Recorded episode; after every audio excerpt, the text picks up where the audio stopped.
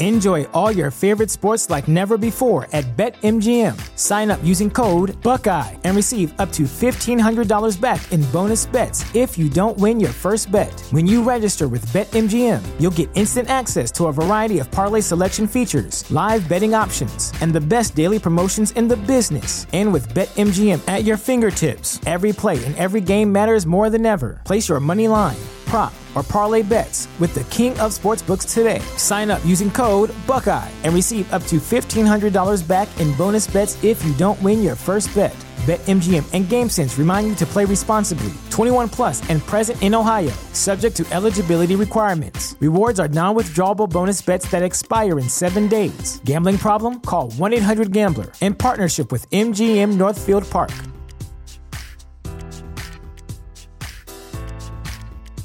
Support for this podcast and the following message come from Corient. Corient provides wealth management services centered around you. They focus on exceeding your expectations and simplifying your life. Corient has been helping high achievers just like you enjoy their lives more fully, preserve their wealth, and provide for the people, causes, and communities they care about. As one of the largest integrated fee only registered investment advisors in the U.S., Corient has deeply experienced teams in 23 strategic locations. Corient has extensive knowledge spanning the full spectrum of planning, investing, lending, and money management disciplines. Leverage Corient's exclusive network of experts to craft custom solutions designed to help you reach your financial goals, no matter how complex they may be. Real wealth requires real solutions. For more information, connect with a wealth advisor today at corient.com. That's C O R I E N T.com. Corient.com.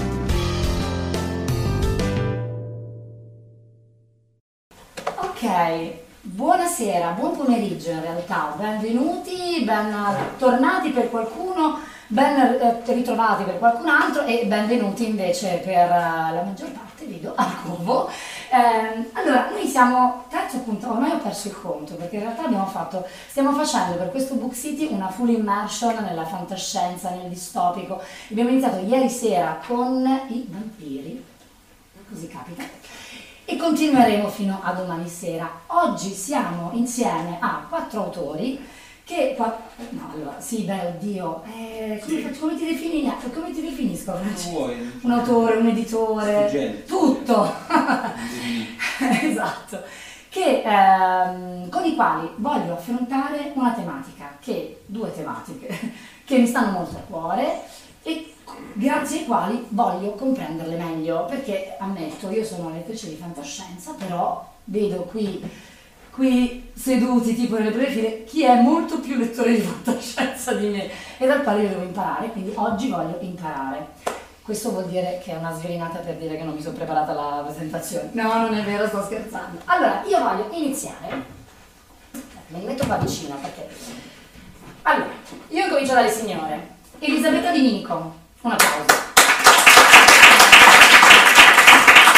Caterina Mortillaro. E poi eh, sbocchiamo a chi la... Francesco Verso, che non abbiamo presentato. Veros Veronesi. Veros sembra un nome dato, invece è proprio il suo nome, quindi non, non gli fate questa domanda dopo. abbiamo già fugato ogni dubbio. Allora, distopia e solarpunk, se ne fa un gran parlare, oggi sono un po', soprattutto dalla distopia, è un po' all'ordine del giorno, dalla televisione ai libri e agli scaffali. Insomma, ormai sembra quasi che tutto sia distopico. E io invece voglio porre una domanda che pongo anche a voi, quindi attenzione. Faccio prima un giro tra di loro. Era giusta, vero? Dovevo iniziarla così. Scusate. io ho condiviso con lei l'inizio, ma non me lo ricordo. Esatto. e poi la voglio rivolgere anche a voi, perché io voglio capire anche da, da, da voi, da voi lettori, che cosa pensate una definizione di distopico.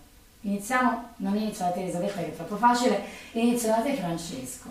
Eh, una definizione di distopico oggi è contemporanea, per me è il mainstream, è distopico.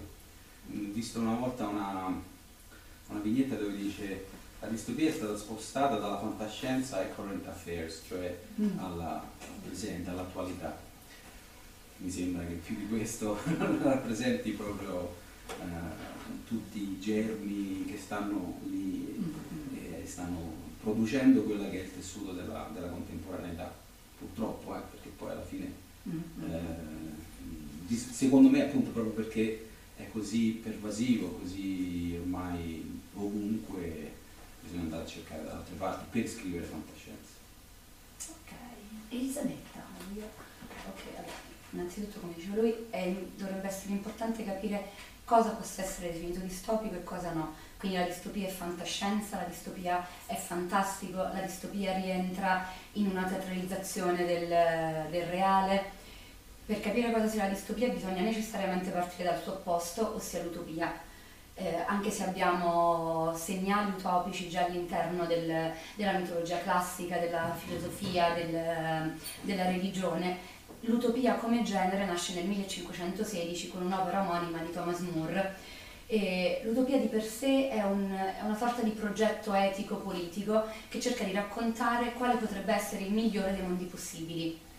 Ad un certo punto però eh, l'utopia dall'essere semplicemente speculazione narrativa con eh, qualche interferenza un po' più realistica e filosofica, diventa qualcosa di politico, già partendo orientativamente dal 1700. L'illuminismo eh, nasce da una buona parte utopica, eh, anche la rivoluzione industriale inizialmente viene percepita come la promessa di un futuro migliore per l'umanità.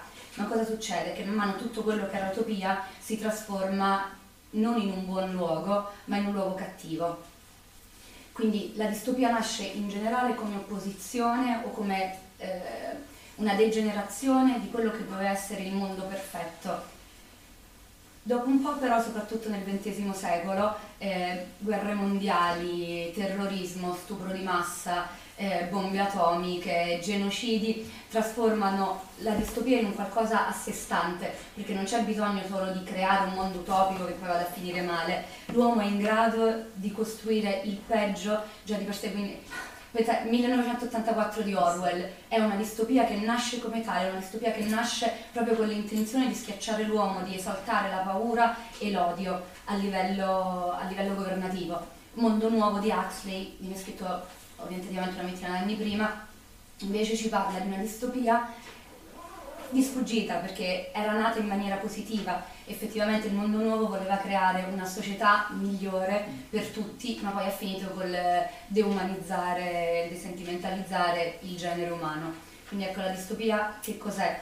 Secondo me fondamentalmente è una risposta alla contemporaneità, sempre. La distopia non inventa, la distopia estremizza dei problemi che sono già presenti all'interno del, del, nostro mondo e lo può fare in mille maniere, in una maniera più positiva, come abbiamo visto in Mondo Nuovo, lo può fare in maniera estremamente dolorosa e drammatica come 1984 di Per Vendetta e tante tante altre, altre opere. La cosa importante, più che che cos'è la distopia e che cosa vuole la distopia, ossia metterci in guardia da, dai fantasmi del, del, presente per non farci finire come le, le figure tragiche che, di cui ci racconta.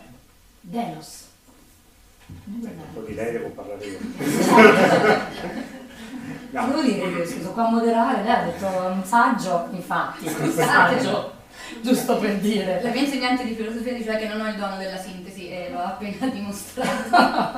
No, beh, Vabbè, a noi, a noi ci piace così, ti vogliamo bene lo stesso. Grazie. Vai, provaci. Sì, che sì, sì, è difficile. la, la distopia alla fine secondo me è lo specchio del, del nostro tempo, nel senso dal punto di vista puramente fantascientifico, la, la fantascienza è sempre stata comunque un, um, un trampolino di lancio verso il futuro di quello che gli scrittori vedevano e vivevano in quel momento, partendo dalla paura del to- totalitarismo che è nata negli anni 50 dopo la guerra, dopo il, dominio nazista e quello sovietico, quindi è nato Orwell, dalla disumanizzazione che si era vista nel ventennio prima, dove comunque sia le persone ambivano a un mondo migliore, a una rinascita economica, a un miglior modo di vivere, ma poi di base erano diventati numeri all'interno di un, di un esercito. La distopia come termine esiste da molti anni, ma poi di base è la nostra paura del futuro. E ultimamente è diventata molto più presente in tutti i tipi di racconti, quindi non più solo la fantascienza.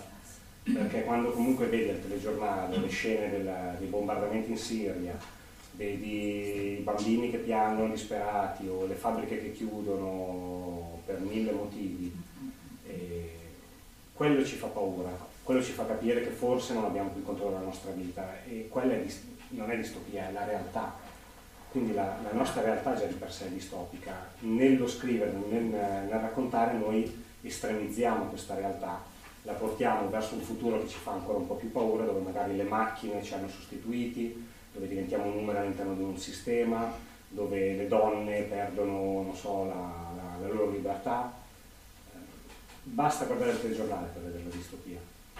I racconti sono solo un modo per esorcizzarla, perché se tu la racconti a vent'anni da oggi pensi che il tuo problema non sia ancora tuo, però di base è quello che, quello che si vede tutti i giorni se non si vuole cercare. Caterina. Sì, io mi volevo riagganciare al suo discorso sul rapporto tra l'utopia e la distopia, perché penso che ehm, siano strettamente collegate e ciò nasca un pochino dall'idea che c'era originariamente, almeno nel periodo poi ehm, eh, Gian Battista Vico e quant'altro, dello- dell'origine dell'uomo eh, che intrinsecamente è buono, il buon selvaggio, eh, se non viene eh, diciamo, contaminato dalla società, eh, darà luogo a qualcosa di meraviglioso. Invece poi c'è stato un risveglio, un risveglio con l'industrializzazione, tutto quello che era la vita degli operai per esempio, cioè questo progresso di cui parlava l'illuminismo si è, eh, si è rivolto in realtà contro l'umanità.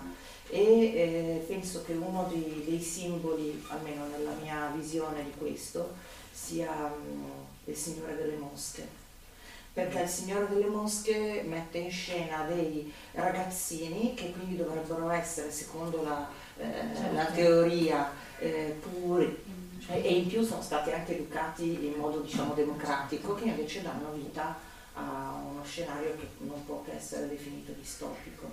Quindi come se- mh, da dove nasce la distopia? Probabilmente da qualche cosa di intrinseco dell'uomo, qualche cosa che che è dentro di lui e quindi eh, l'utopia è sempre un passo avanti e, e la distopia la, la- la raggiunge. Interessante. E voi invece, se facessi la stessa domanda a voi, che siete... C'è qualche autore? Vabbè sì, a parte quelli che conosco. Sì, vabbè. A chi legge, a chi è lettore, fa, faccio la domanda ai lettori. Per voi la distopia che cos'è? C'è qualcuno che si vuole azzardare? Non tu. tu. Prende anche appunti, non Sì, infatti, è, perico- è un uomo pericoloso. Dai, forza! Davvero? Ah no, via, mano alzata, non Perché ti in vediamo fondo- però. perché in fondo che non la Alzati. Allora, premesso che io avevo fatto la tesi di laurea sui argomenti. Dai, vabbè, dai, si No, trova vieni. Dai, dai, dai. Sono passati troppi anni. Però, vabbè, vi do un personale punto di vista rispetto a quello che voi avete già detto Una cosa che avevo notato nel confronto tra utopia e distopia è che in entrambe c'era il controllo su alcune sfere del- della- dell'umanità, tipo la sessualità, l'educazione, sessualità sia a livello di rapporti umani che genere. Educazione, media il- e il confronto sempre un po' il dilemma tra memoria e tecnologia, che quindi la distruzione dei libri, che si, che si trova a volte anche nelle utopie. Mhm. Adesso non, non so farvi un esempio, forse Golden 2, non so se conoscete. Sì. C'era lì, mi sembra che anche lì ci fosse il discorso dei libri che venivano distrutti, eccetera, perché appunto memoria e tecnologia, l'idea di educare in un certo modo, quindi un controllo totale sempre in entrambe le, mm, le ridostretti, l'utopia e distopia, si trova in entrambi questi tipi di società. Questo è un po'... Alla, alla base la differenza è che l'utopia si basa probabilmente, da, da come la, la esponi, sul eh, concetto che il potere non corrompa, mentre di base alla fine il potere ha sempre corrotto. Dal volere la grotta più grande all'età della pietra al, al giorno d'oggi è il potere, che poi sia il potere legato all'informazione, al dominio fisico, a quello culturale, a, a qualunque altro tipo, quello Economico. economico, è il potere che ti corrompe. L'utopia si basa su- sul concetto che questo potere non ti corrompe, anzi dovrebbe essere sfruttato per fare del bene. Ed è per quello che forse è utopico. Però quello che dice lei, cioè che anche nelle utopie c'è una limitazione della libertà, Sì? è, e secondo me è proprio legato a quello che dicevo prima, cioè siccome l'uomo è intrinsecamente eh, cattivo, non è intrinsecamente buono, deve essere indirizzato. E fino a che punto questo, questo indirizzamento eh, è coercitivo in senso buono o in senso cattivo? Cioè quando io devo decidere di proibire a un ragazzino di leggere un certo libro perché potrebbe influenzarlo negativamente, eh, sto facendo veramente il suo bene o sto negando la sua libertà. Finché è un minore la cosa ci sta anche, quando comincia a essere un adulto ehm, significa comunque tenere sempre le persone in uno stato di minore età, in qualche misura. Dai, dai. Ma in generale il potere comunque presuppone una, una forma di controllo. Adesso dipende da che tipo di controllo eh, lo Stato, l'autorità o chi per essa decidano di, di utilizzare. Eh, io nel il saggio Il futuro in bilico è tratto dalla mia tesi di dottorato che era specializzata proprio su Favorisco, giusto? su distopia e controllo, perché è chiaro che pensando alla distopia la prima cosa che ci viene in mente è una distopia totalitaria, Cuba quindi dove il potere possa tranquillamente schiacciare il, il nemico, schiacciare i suoi stessi cittadini o comunque manipolarli fortemente, terrorizzarli, traumatizzarli. Ma la distopia è anche nel controllo democratico, perché le nostre democrazie non abbiamo dei leader carismatici che, che ci possano indottrinare, ma comunque siamo sottoposti a diversi tipi di, di controllo, siamo indirizzati dal consumismo, dal- dall'aspetto fisico. eh, Il controllo sì, potere. il controllo il potere. eh, in, il trauma è che nel 1984 le persone ancora provavano a ribellarsi perché erano consapevoli di essere maltrattati da un potere dispotico. Il mondo nuovo, le persone non si ribellano perché sono tutte felici ed è più o meno quello che succede all'interno delle nostre democrazie perché siamo così ovattati da, esatto, da mille bisogni di cui effettivamente forse non dovremmo neanche sentire tutta questa necessità e ci ritroviamo comunque spaesati perché neanche sappiamo per quali diritti sia giusto ormai scendere, scendere in piazza, anzi l'ultimo anno abbiamo ampiamente dimostrato che abbiamo confuso un po' le cose. Ok. Prego, Posso mettere vai. una cosa che Vai, vai. quella che per qualcuno è distopia, per qualcun altro è utopia. Sì, Ma esatto. nello stesso mondo, cioè di Io l'utopia mai chi di detiene il potere e fissa le regole che ritiene eh, universali, di solito vive o ha l'illusione di vivere in utopia, per gli altri che subiscono invece le decisioni può eh, diventare una distopia. Io l'utopia mai distopia la mia foto Eh sì, di- infatti, infatti. Qualche, qualche altro intervento? Dai. No, solo una cosa curiosa che mi è venuta in mente ora, che a volte paradossalmente in alcuni prodotti eh, più nuovi, che possono essere delle serie tv o letteratura, si vede come la distopia a volte nasca anche da un eccesso di libertà individuale. Se penso a qualche episodio di Black Mirror, per esempio, non so, il dispositivo che ti permette di cancellare alcuni episodi della tua vita, ti permette di controllare autonomamente la memoria, questo porta a poi scenari distopici, ma proviene da una libertà che ti viene messa in mano, quindi forse a volte paradossalmente anche un eccesso di libertà causa lo scenario distopico. Eh, dai alle persone la, la libertà di scegliere, la, la Eh, fraintenderanno con la libertà di sbagliare. Sì. Alla fine la libertà è comunque sia una- un privilegio, ma è anche un potere che abbiamo. Esatto. È, è un'arma a doppio taglio, perché comunque è il rovescio della medaglia. Dove vai sbagli praticamente. Qualsiasi cosa tu voglia fare sbagli. Perché tutto può essere trasformato Trasformato, in una fonte di... Cioè Marcuse diceva che nella società democratica tutto può essere una fonte di libertà e di oppressione. eh, È proprio così. Dai, un altro, un ultimo, vada. Quando è che caliamo questo discorso nella fantascienza?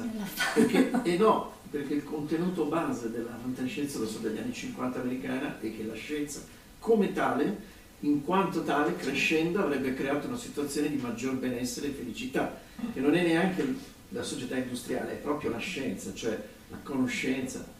Il discorso si è rovesciato, ma lì, perché evidentemente la fiducia in questo tipo di sviluppo è venuta a mancare. Non stiamo parlando tanto nella fantascienza, diciamo di sociologia, è proprio il fatto che la- la- l'avanzamento delle conoscenze comporta dei risultati negativi per la società umana, cioè l'ambiente, l'ambiente del cyberpunk è è caratterizzato dal Certo. fatto che lo sviluppo dei sistemi di comunicazione eh, digitali di fatto crea la catastrofe sociale completa. Provate a parlare di questo. Vedo qualcuno che scuote la testa. No, può adesso puoi parlare. Era prima in prima battuta che non potevi parlare. Adesso viene libera. Sei libero. Sono personalmente a me la parola distopia non mi piace assolutamente. Ecco perché la, ritengo una creazione del tutto farlocca, nel senso stiamo parlando di cambiamento. L'uomo è un conservatore, cioè noi siamo dal punto di vista, penso, anche se non è il mio mestiere, noi non ci piace cambiare, noi stiamo bene nella nostra, nella nostra isola, nella nostro- nel nostro mondo. Qualunque, qualunque cambiamento è pericoloso perché può portarti in una direzione o nell'altra. Quindi questo secondo me, e questo vale anche per la scienza, eh, che oggi in realtà il problema vero della perdita della, della positività della scienza è che la scienza oggi cambia, cioè progredisce molto più velocemente di quanto noi siamo in grado di farla nostra, di farla nostra, cioè nessuno di noi vorrebbe vivere come si viveva 50 anni fa o 70 anni fa. Quindi cosa, cioè, oggi sì, si sta meglio di 100 anni fa, non c'è nessun dubbio su questo. Però siamo spaventati. Però perché? Perché ci stiamo rendendo conto che forse le nostre capacità sono insufficienti per comprendere i cambiamenti che ormai il mondo tecnologico, sociologico, quello che vuoi, ci mette di fronte tutti i giorni. Oggi si cambia, cioè, qui siamo in diretta su Sì. un... Teoricamente siamo in una diretta mondiale oggi, una roba che dieci anni fa la raccontavi, ti, portavi, ti chiamavano l'ambulanza e ti portavano via. Cioè, nel senso, eh, stiamo facendo delle cose diverse. Ora poi magari Francesco Infatti possiamo entrare nei libri, i camminatori è una rivoluzione, ma non è una rivoluzione distopica, è una rivoluzione e basta, è un cambiamento. E allora io ti ringrazio per il gancio perché adesso la parola la volevo proprio anche passare a Francesco, eh, che appunto nei camminatori, questo è il volume 1, però il volume, cioè il volume 2, eccolo qua, 1, 2, c'è anche un treno, no vero? Ok, vabbè, mano male, non ricordavo, scusate, pazienza. I camminatori, tu con i camminatori fai, come giustamente ci ha ricordato il nostro valido No, no, volevo, sì, volevo trovare assistente, ecco. Tu, tu adesso sei il mio assistente. Suggeritore. Suggeritore. Eh, tu nei camminatori fai un lavoro differente e io vorrei che tu adesso ce ne parlassi un pochino perché appunto ci permetti così di introdurre questa che è il solar punk che io effettivamente conoscevo poco e che ti devo ringraziare perché me l'hai fatta conoscere. Quindi raccontaci partendo appunto dai, dai camminatori. Sì, allora, l'idea, come diceva giustamente il signore, è che ehm, ormai viviamo nel, nel cyberpunk. Viviamo nel cyberpunk in quanto, eh, ad esempio, Julian Assange, faccio sempre questo esempio, è considerato un criminale perché eh, vende, anzi, dà gratuitamente i dati e le informazioni delle multinazionali alla gente che viene arrestata. Mentre un capitano d'industria come Mark Zuckerberg che vende i nostri dati E che adesso ci sta registrando. Ciao, ciao. Ciao lo sappiamo, lo sappiamo. E non farà nulla, No, mi no. servono questi dati. Eh certo che li serve, ti E- stiamo dando da mangiare in questo esatto, momento. feeding the animal. C'era proprio bisogno. E eh. quindi un, un capitano viene considerato un capo d'industria una persona che vende dati privati certo. profilati al- ad altri ad altri mh, eh, multinazionali. Di fatto stiamo vivendo quello che Shoshana Zuboff definisce il capitalismo della sorveglianza. Uh, tutti questi punti e, e, soprattutto anche l'emergenza climatica, che ormai non è più il cambiamento climatico, eh, hanno nel corso degli ultimi anni risvegliato alcune coscienze in alcuni paesi, in alcuni movimenti che in realtà sono sempre stati latenti ma che eh, più riprese sono stati sopiti. Pensate a com'era eh, la nostra realtà prima del G8 e come il G8 certo, ha ridato eh, energia a tutte le forze diciamo, di controllo, no? hanno avuto un buon motivo per sterminare tutte le voci certo. di, di, di, di dissenso. Eh, quindi mh, è da tempo non sospetto, insomma dal club di Roma degli anni 70, nonostante poi abbiano cercato di, di, minare tutte quelle che erano previsioni mh, che si sono rivelate in realtà corrette, anche se cercate sulla rete eh, c'è addirittura una, una, totale disinformazione su questo, su, sui, sui dati del club di Roma. Per dire che non è una cosa nuova e quindi se vedete ultimamente Fridays for Future, Extinction Rebellion, tutti questi movimenti stanno dando voce ha dei segnali deboli che eh, nel 2015 si sono in qualche modo coagulati in questa piccola antologia che è stata pubblicata in Brasile da un editor che si chiama Lodi eh, Gerson Ribeiro ehm, e che ha di fatto coniato questo termine solar punk da una galleria di Instagram che riportava delle immagini diverse dal solito, diverse da quella eh, scenari cupi, eh, piovosi, eh, inquinati, Blade Runner, no? Eh, quello, Milano. quello ci non volevo... Eh, per cui eh, questo, questo, movimento sta cercando di eh, riscrivere un po' quelle che saranno le, le linee guida dei prossimi 20, 30, 40, 50 anni, non lo so quanto. Di fatto andando a sovvertire tutti quelli che sono i, i, pilastri del, del cyberpunk Ehm, se il cyberpunk ha come paradigma low life high tech, quindi l'hacker che combatte contro la multinazionale o la mafia locale, il uh, solar punk potrebbe avere come, come paradigma uh, un diciamo, sustainable technology e low impact. Eh, di fatto andando a inserire tutte quelle che sono le ultime scoperte nel campo delle energie rinnovabili, nel campo della, della diciamo, la, la, sostenibilità ambientale, l'impatto zero, eh, l'agricoltura a chilometro zero, l'urban farming, eh, ce ne sono tantissime. E con quest'idea per cui non è più il singolo individuo, il nerd, il geek, l'hacker a combattere, ma è la comunità. La comunità intesa come senso di resilienza contro una forza impattante che può essere politica, economica e sociale, qualunque a piacere, e quindi eh, non ci si salva da soli, ma ci si salva in comunità, eh, utilizzando gli stessi sistemi del, del, di quelle che sono le attuali tecnologie, quindi non c'è da inventare niente, c'è da utilizzare qui e ora quello di cui possiamo disporre per cambiare qualcosa in un tempo estremamente breve perché non sappiamo quanto tempo ci sarà dato per risolvere la situazione. Di fatto il capitalismo, diceva ehm, Slavoj Zizek, che è più facile immaginare la fine del capitalismo, è più facile immaginare la fine del mondo che non la fine del capitalismo. E di fatto dobbiamo cercare di utilizzare l'immaginazione per porre rimedio a questo tipo di sviluppo che abbiamo visto non essere proprio così eh, equo e giusto e rispettoso soprattutto di quelle entità che non hanno voce in capitolo oggi, di fatto le generazioni future e i, eh, quelli che subiscono il cambiamento. Pensate al problema dell'ingiustizia climatica. Eh?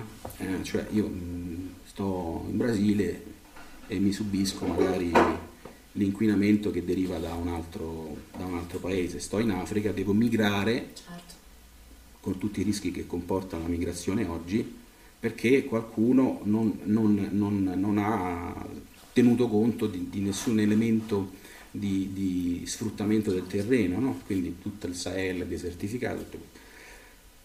Per cui il Solar Punk questo fa, uh, di fatto cerca strategie uh, percorribili per cercare di cambiare questa cosa qua, questo, questa, questa realtà che, che appunto accendendo qualunque media, vedendo qualunque informazione, ci sembra mm, distopica, cioè il famoso no future della, del, degli anni 90, no? There is no alternative, diceva la Thatcher, a che cosa? Al capitalismo. Beccatevi questo e zitti. E per cui di solito il cambiamento viene dal basso, difficile Certo. che ci possano essere eh, così regnanti illuminati, non lo so. Anzi, cui- i problemi nascono proprio quando noi aspettiamo che il cambiamento arrivi dall'alto. Esatto. Per cui in quel romanzo ho cercato di fare in modo che il cambiamento avvenisse da un gruppo di persone che decidono di staccarsi dalla città di Roma, forti di alcune tecnologie futuribili ovviamente, come i, i naniti, come delle nanomacchine in grado di assemblare proteine, vitamine e carboidrati a partire da elementi semplici che si trovano nel terreno, come foglie, cortecce, fiori, non smettono di mangiare, ma di fatto invece di mangiare tre volte al giorno mangiano una volta al mese, abbassando eh, radicalmente il loro fabbisogno di, di energia. E poi utilizzano strutture che già sono presenti, come ad esempio la- la- una forma di economia peer-to-peer, per cui se Luca è bravo a fare gli occhiali, io sono bravo a fare le scarpe, magari con delle stampanti 3D ci scambiamo la formula compositiva e non abbiamo bisogno di passare da un negozio. E quindi con questi due elementi ehm, decidono che Roma non fa più per loro, decidono che ehm, di, di tor- tornare a camminare. Il romanzo si chiama I camminatori perché tornano a popolare zone che sono state abbandonate per via del- dell'urbanizzazione. E, mm, quindi è una storia corale, parte da Roma, poi nel secondo libro si allarga, però l'idea era quella di cercare di costruire una, una non un'utopia, perché secondo me mm, un'utopia di fatto è irrealizzabile, no? altrimenti è sempre il non luogo, quindi quando lo raggiungi però perlomeno un ponte che ci porti via da questa, che ci, ci faccia attraversare questa, questa fase che noi vediamo essere positiva, però non ci dimentichiamo che magari sono svariati miliardi di persone che non sono nelle nostre condizioni. E, quindi ecco, è, è un tentativo di, di mappare alcune cose mettendole insieme, cercando di dare un contenuto, un messaggio di fatto di tipo solar punk, mi piace chiamarlo perché credo che sarà molto importante e ne sto parlando eh, in molti, molti ambiti, ho cominciato a parlarne a livello internazionale, sto cercando di pubblicare un'antologia solar punk, quindi eh, credo che possa essere qualcosa che prenderà il posto, spero, del, del cyberpunk, me lo auguro.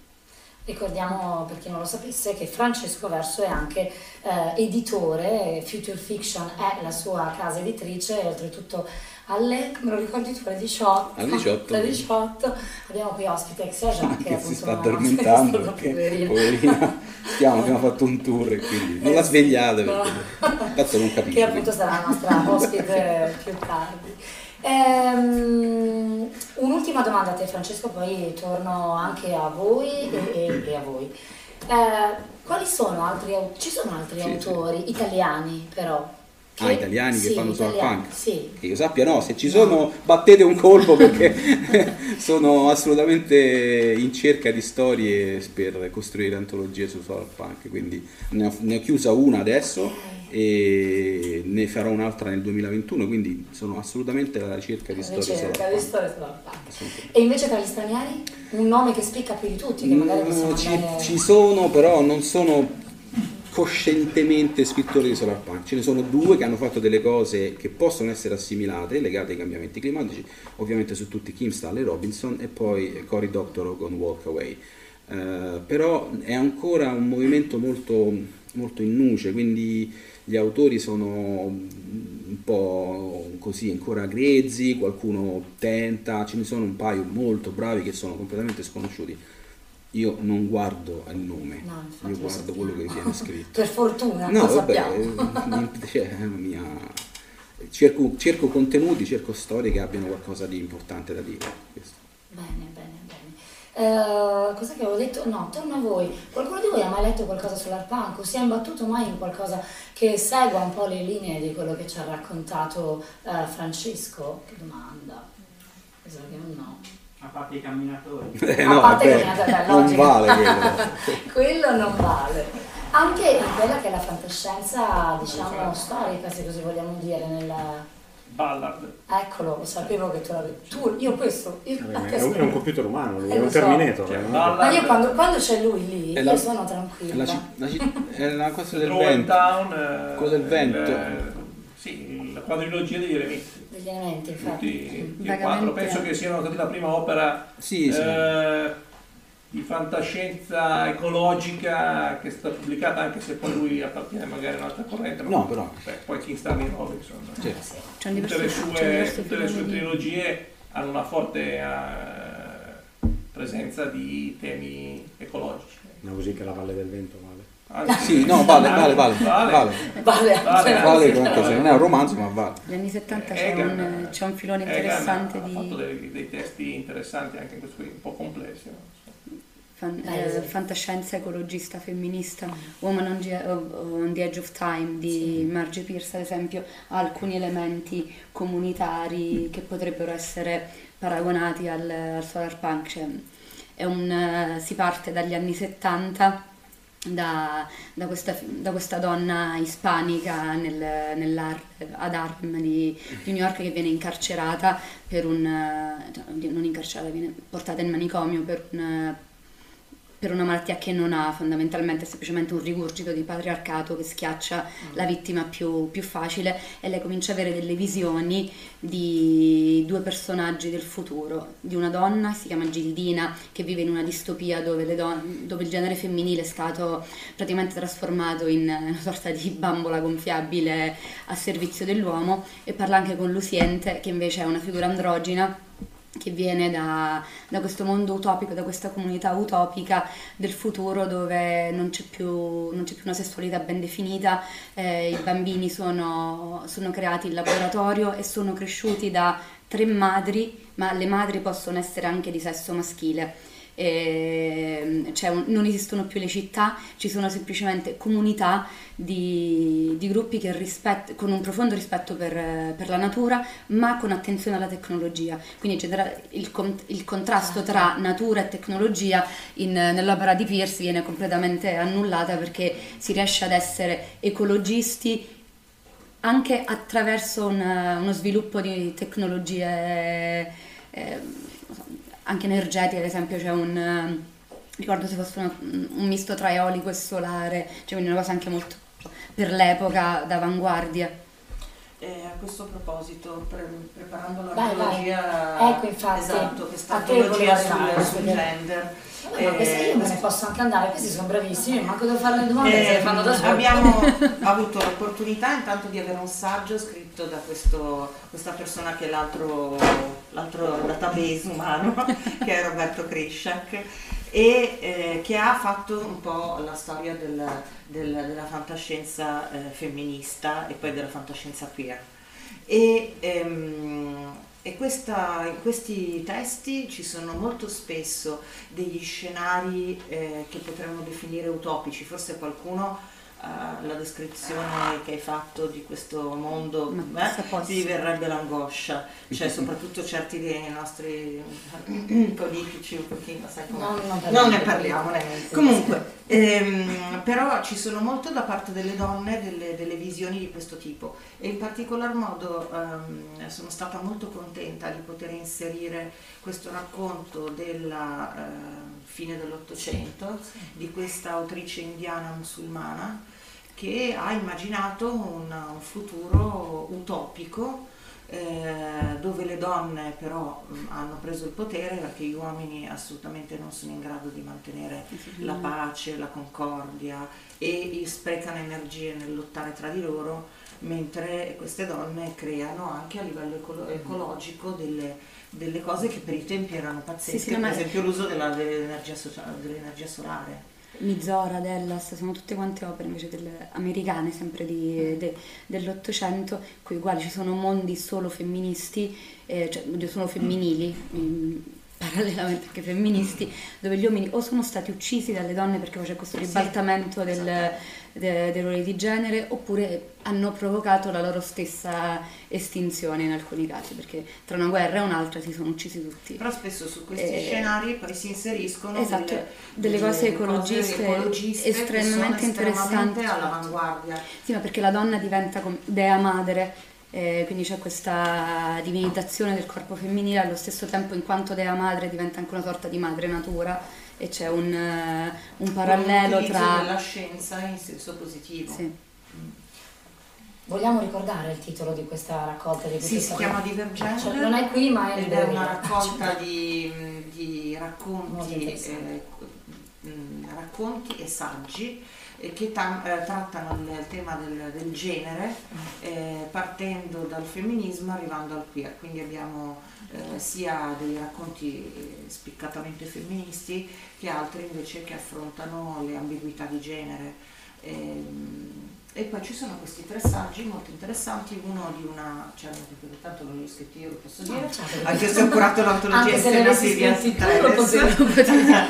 dire uno di un'antropologa, eh, dottore di ricerca in antropologia, eh, su appunto che cosa significa genere, eh, un altro che è quello di Roberto Criscia che, che ho eh, nominato prima, che fa un po' la storia ed è proprio un- quasi un catalogo di tutti quelli che sono i testi che si possono trovare in fantascienza su, su queste tematiche.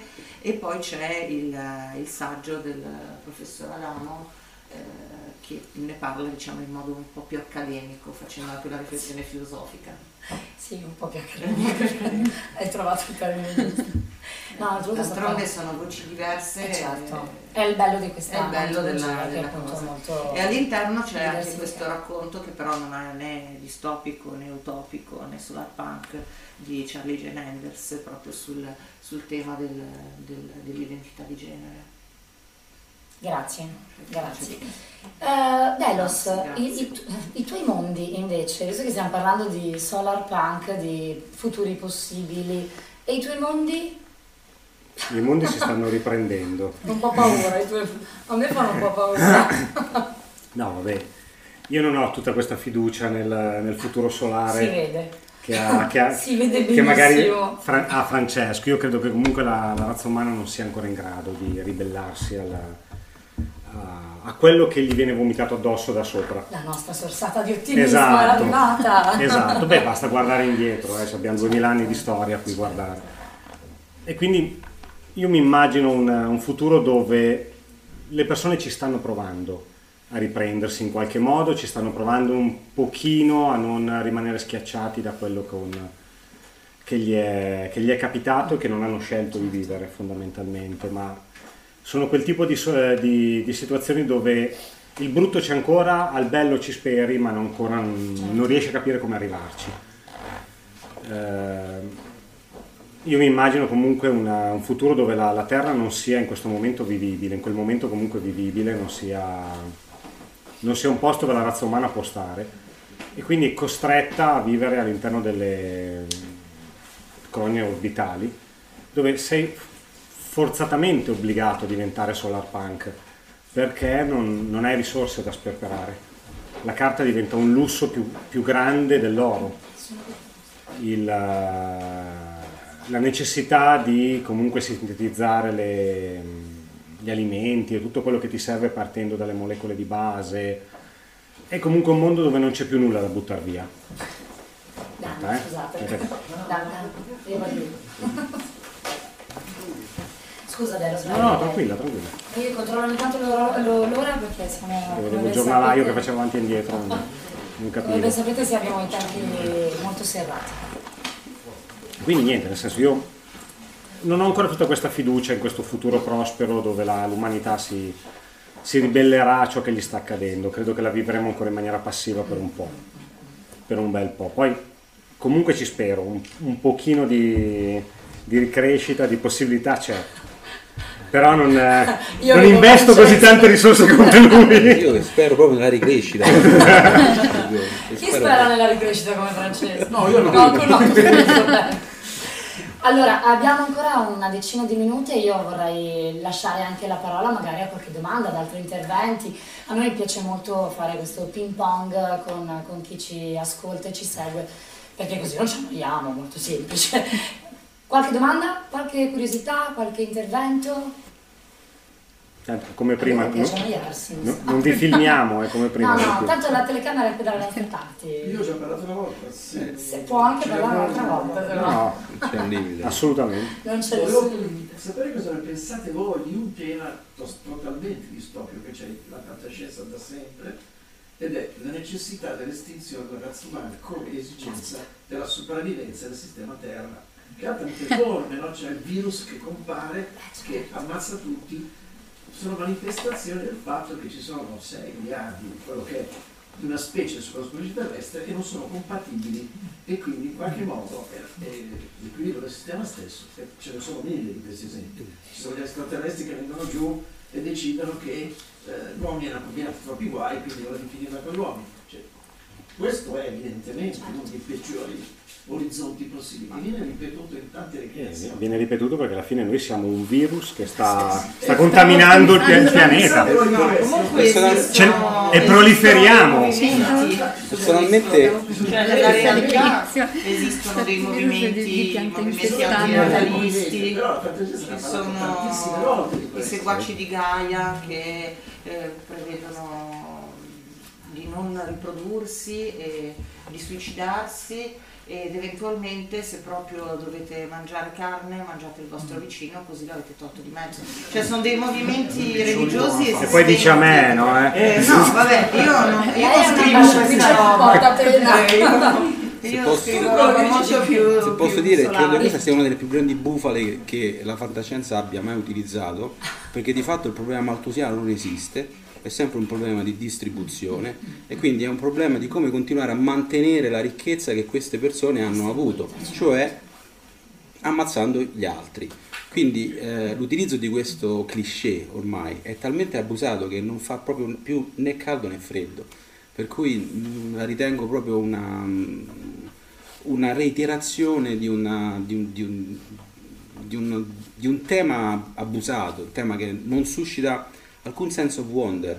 Se lo fa, lo fa semplicemente perché richiama nostalgicamente qualche altra cosa, quindi siamo sempre nella comfort zone, cioè non provoca niente di fatto, perché eh, bomba demografica, bomba nucleare, invasione aliena, eh, eh, distruzione. ok. Quindi il tema della distruzione è sempre portato da chi ha in mano quattro, quattro- quattro carte, quattro assi, tipicamente per dire vabbè allora eh, azzeriamo e poi ripartiamo, ma tanto poi il vantaggio ce, ce l'hanno sempre i soliti noti. Quindi Ma la catastrofe se come posso- comfort zone è un ossimoro bellissimo. cioè, Esatto, esatto. Sì, perché ormai è abusata. Ormai è abusata. Catastrofe. Cioè, il pianeta quante volte è stato giustamente? Quante è stato? 2012, dire? siamo qua ancora. Esatto. addirittura distrugge la terra. L'anno, mi- dall'anno 1000 che abbiamo, no, ma- ma prima, no, dalla Bibbia, no? Cioè, l'Apocalisse è la prima di queste forme di, di epurazione di massa, perché? Perché c'è sempre una colpa da espiare. E chi è che detiene il potere di dire qual è la colpa da espiare? Eh, Fino a un certo punto però, perché comunque se consideri la, la razza umana è sempre stata colpita più o meno da delle catastrofi, dalla- dall'ultima, la spagnola del 1920, cioè se qualcosa che ogni tanto fa un po' di piazza pulita. Quello che colpisce è che sulla Terra ora ci sono più individui di quanti ce ne siano mai stati in 20.000 anni di storia umana, più o meno, e nessuno se ne stupisce, anzi, dai per scontato che è normale, dai per scontato che quello che ho io è mio e tutti gli altri vadano un po' in fanteria, e non, non si pensa al fatto che comunque, Io non l'ho scontato questo. vabbè, io parlo in maniera generica, che comunque sia, c'è, le risorse del pianeta non sono infinite, sono limitate e noi comunque Sì, lo ma- stiamo erodendo. Sì, ma ci esiste il concetto di sostenibilità ambientale. Sì, per cui eh, dipende da quale è il tuo fabbisogno. Se tu abbassi il tuo fabbisogno, il problema del limite al massimo non, non- non esiste perché tu lavori sul limite verso il basso. è utopia. No, no, di fatto si chiama produttività. Comunque quello che dici tu secondo me è, è vero nella questione della distribuzione e, della- e del fatto che le persone si vogliono accaparrare e infatti vabbè forse l'unico tratto che potrebbe riagganciarsi del, del romanzo di De Valoca è il fatto che Sì, comunque giusto, nel momento in cui non siamo abbiamo parlato più divergente e invece noi No, stiamo vabbè, affrontando invece De. Valoca che è il tuo eh, ultimo romanzo Sì, esatto. appena da poco pubblicato. Sì. No, ma stai tranquilla, non ti preoccupare, va bene così. No, però quello che è un aspetto è il fatto che nel momento in cui una certa parte dell'umanità trova Sì, tesoro, come fa la pelle? No. trova un pianeta vergine per cui potrebbe dare sfogo Eh, certo. e, e avere la possibilità finalmente di eh, permettere a tutti di vivere bene, cerca di accaparrarselo e di non distribuirlo, di non, non farlo sapere Certo. che, c'è questa, che c'è questa cosa. E io penso che veramente nel momento in cui, in un'ipotesi eh, forse eh, remota purtroppo, dovessimo trovare una- un pianeta perfetto per espanderci, dovremmo ricominciare a lottare, Di nuovo, lottare di nuovo come in fondo è stato con la conquista, dell'America in cui si sono, si sono spartiti la, la torta. E... Che sia il West o un altro pianeta. Il problema rimane sempre quello, è il potere. E ritorniamo al potere. e ritorniamo al potere. Un'ultimissima domanda, perché poi dobbiamo lasciare lo spazio al panel successivo, che è un incontro con eh, Sanjay Miller, che quindi sempre nell'ambito del tema rimaniamo con la città dell'orca. No? Niente? Aspetta ragazzi, o li avete ammutoliti O sono svenuti. o sono svenuti. Ha compreso un rifugio per la catastrofe di Esatto, stiamo pensando tutti a dove andare a rifugiarci. Va bene, allora. Non mi sembra che manchi ecco, un, un- un respiro, per esempio, ho notato adesso nel romanzo di Cixin, della trilogia de- di Cixin Liu, quella che comincia con il pianeta dei tre, Il eh, problema dei il tre problema dei tre corpi. corpi, un respiro molto ampio e si tratta cioè, nel secondo il, il problema del, del fatto che questa eh, invasione aliena che deve arrivare tra 500 anni appunto ai contemporanei non può fregare di meno. Eh, quindi dice, ma appunto, eh, quindi non sembra che la fantascienza ci proponga in tutti i tempi catastrofi imminenti, ma non eh, catastrofi o futuri spinti molto più in là. Perché in questo periodo non, la, la fantascienza, eh, almeno poca fantascienza, ragiona in termini eh, di prospettive al di fuori della, della vita del- del- del- della- delle- dell'essere umano che è il protagonista di quel romanzo. Forse perché la nostra realtà è più incredibile della finzione alla fine. O forse perché è tutto molto veloce e la gente non si sofferma su realtà molto lontane, eh, cioè forse non riesce neanche a immedesimarsi su qualche cosa che sarà chissà quando. Ci fa paura il domani, il dopodomani è troppo lontano. Poi di base la fantascienza sposta il problema in avanti. Eh, spostarlo troppo in avanti magari lo rende poco credibile.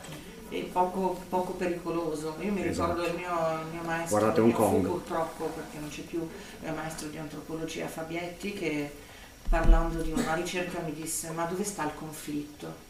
Perché se non c'è il conflitto è come se non avessimo nulla di cui parlare. E forse un conflitto tanto in là nel tempo eh, non, non- non coinvolge poi alla fin fine. Guardate Hong Kong, lo sanno dal 99 che devono entrare sotto il governo cinese, però quella generazione, tanto il problema sarebbe stato nel 2040, non se n'è interessata. Oggi, i ragazzi di oggi che nel 2040 avranno 40 anni, cominciano a pensarci e adesso lo stanno affrontando. Nel 99 era troppo in là e quindi non interessava a nessuno. Avevano il loro presente e gli andava bene così. Va bene, dobbiamo ahimè chiudere. I nostri autori si trasportano, teletrasportano o no, si trasportano L'anno prossimo al- ci in libreria dove chi volesse incontrarli, continuare a chiacchierare o magari farsi firmare appunto le, le- le copie eh, dei loro libri, romanzi e saggi, nel caso di Elisabetta può tranquillamente farlo. Noi adesso diamo un veloce cambio di scena, ma sempre in diretta. E cambio d'abito. No, l'abito rimane. No, però- fai come a Sanremo. e, e per ospitare appunto come vi dicevo Sanjay Miller e Giorgio Raffaele e Chiara Reali. Grazie a Mariana per la Grazie. splendida.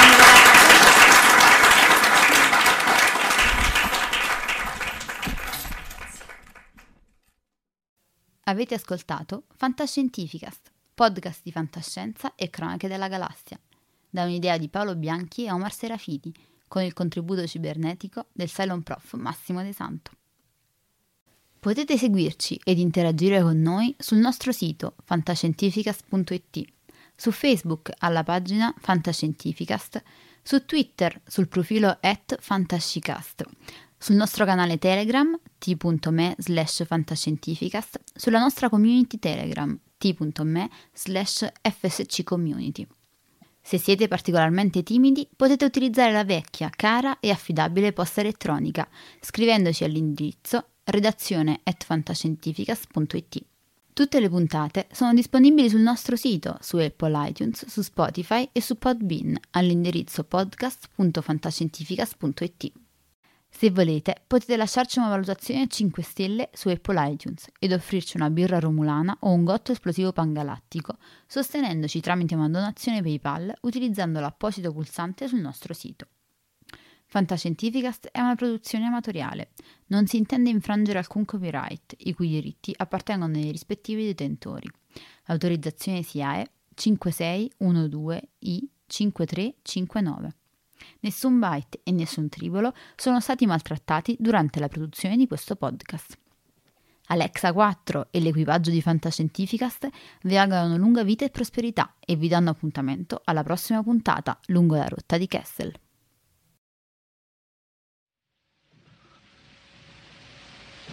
Io ne ho viste cose che voi umani non potreste immaginarvi. Navi da combattimento in fiamme al largo dei bastioni di Orione. E ho visto i raggi B balenare nel buio vicino alle porte di Tannhäuser. E tutti quei momenti andranno perduti nel tempo, come lacrime nella pioggia. È tempo di morire.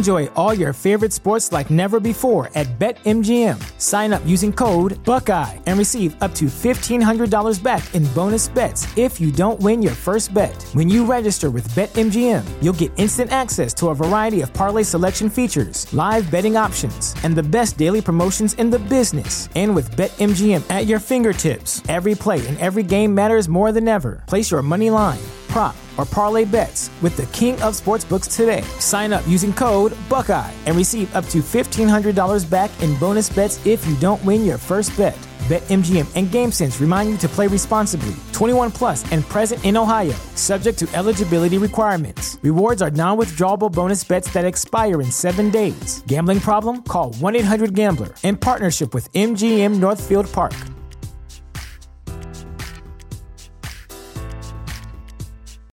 You know how to book flights and hotels. All you're missing is a tool to plan the travel experiences you'll have once you arrive. That's why you need Viator. Book guided tours, activities, excursions, and more in one place to make your trip truly unforgettable. Viator has over 300,000 travel experiences to choose from. Everything from simple tours to extreme adventures and all the niche, interesting stuff in between. So you can plan something that everyone you're traveling with will enjoy. Real traveler reviews give the inside scoop from people who've already been on the experiences you're considering. So you can plan with confidence. Free cancellation helps you plan for the unexpected. And 24 7 customer support means you can travel worry free. Download the Viator app now and use code Viator10 for 10% off your first booking in the app. Find travel experiences for you. Do more with Viator.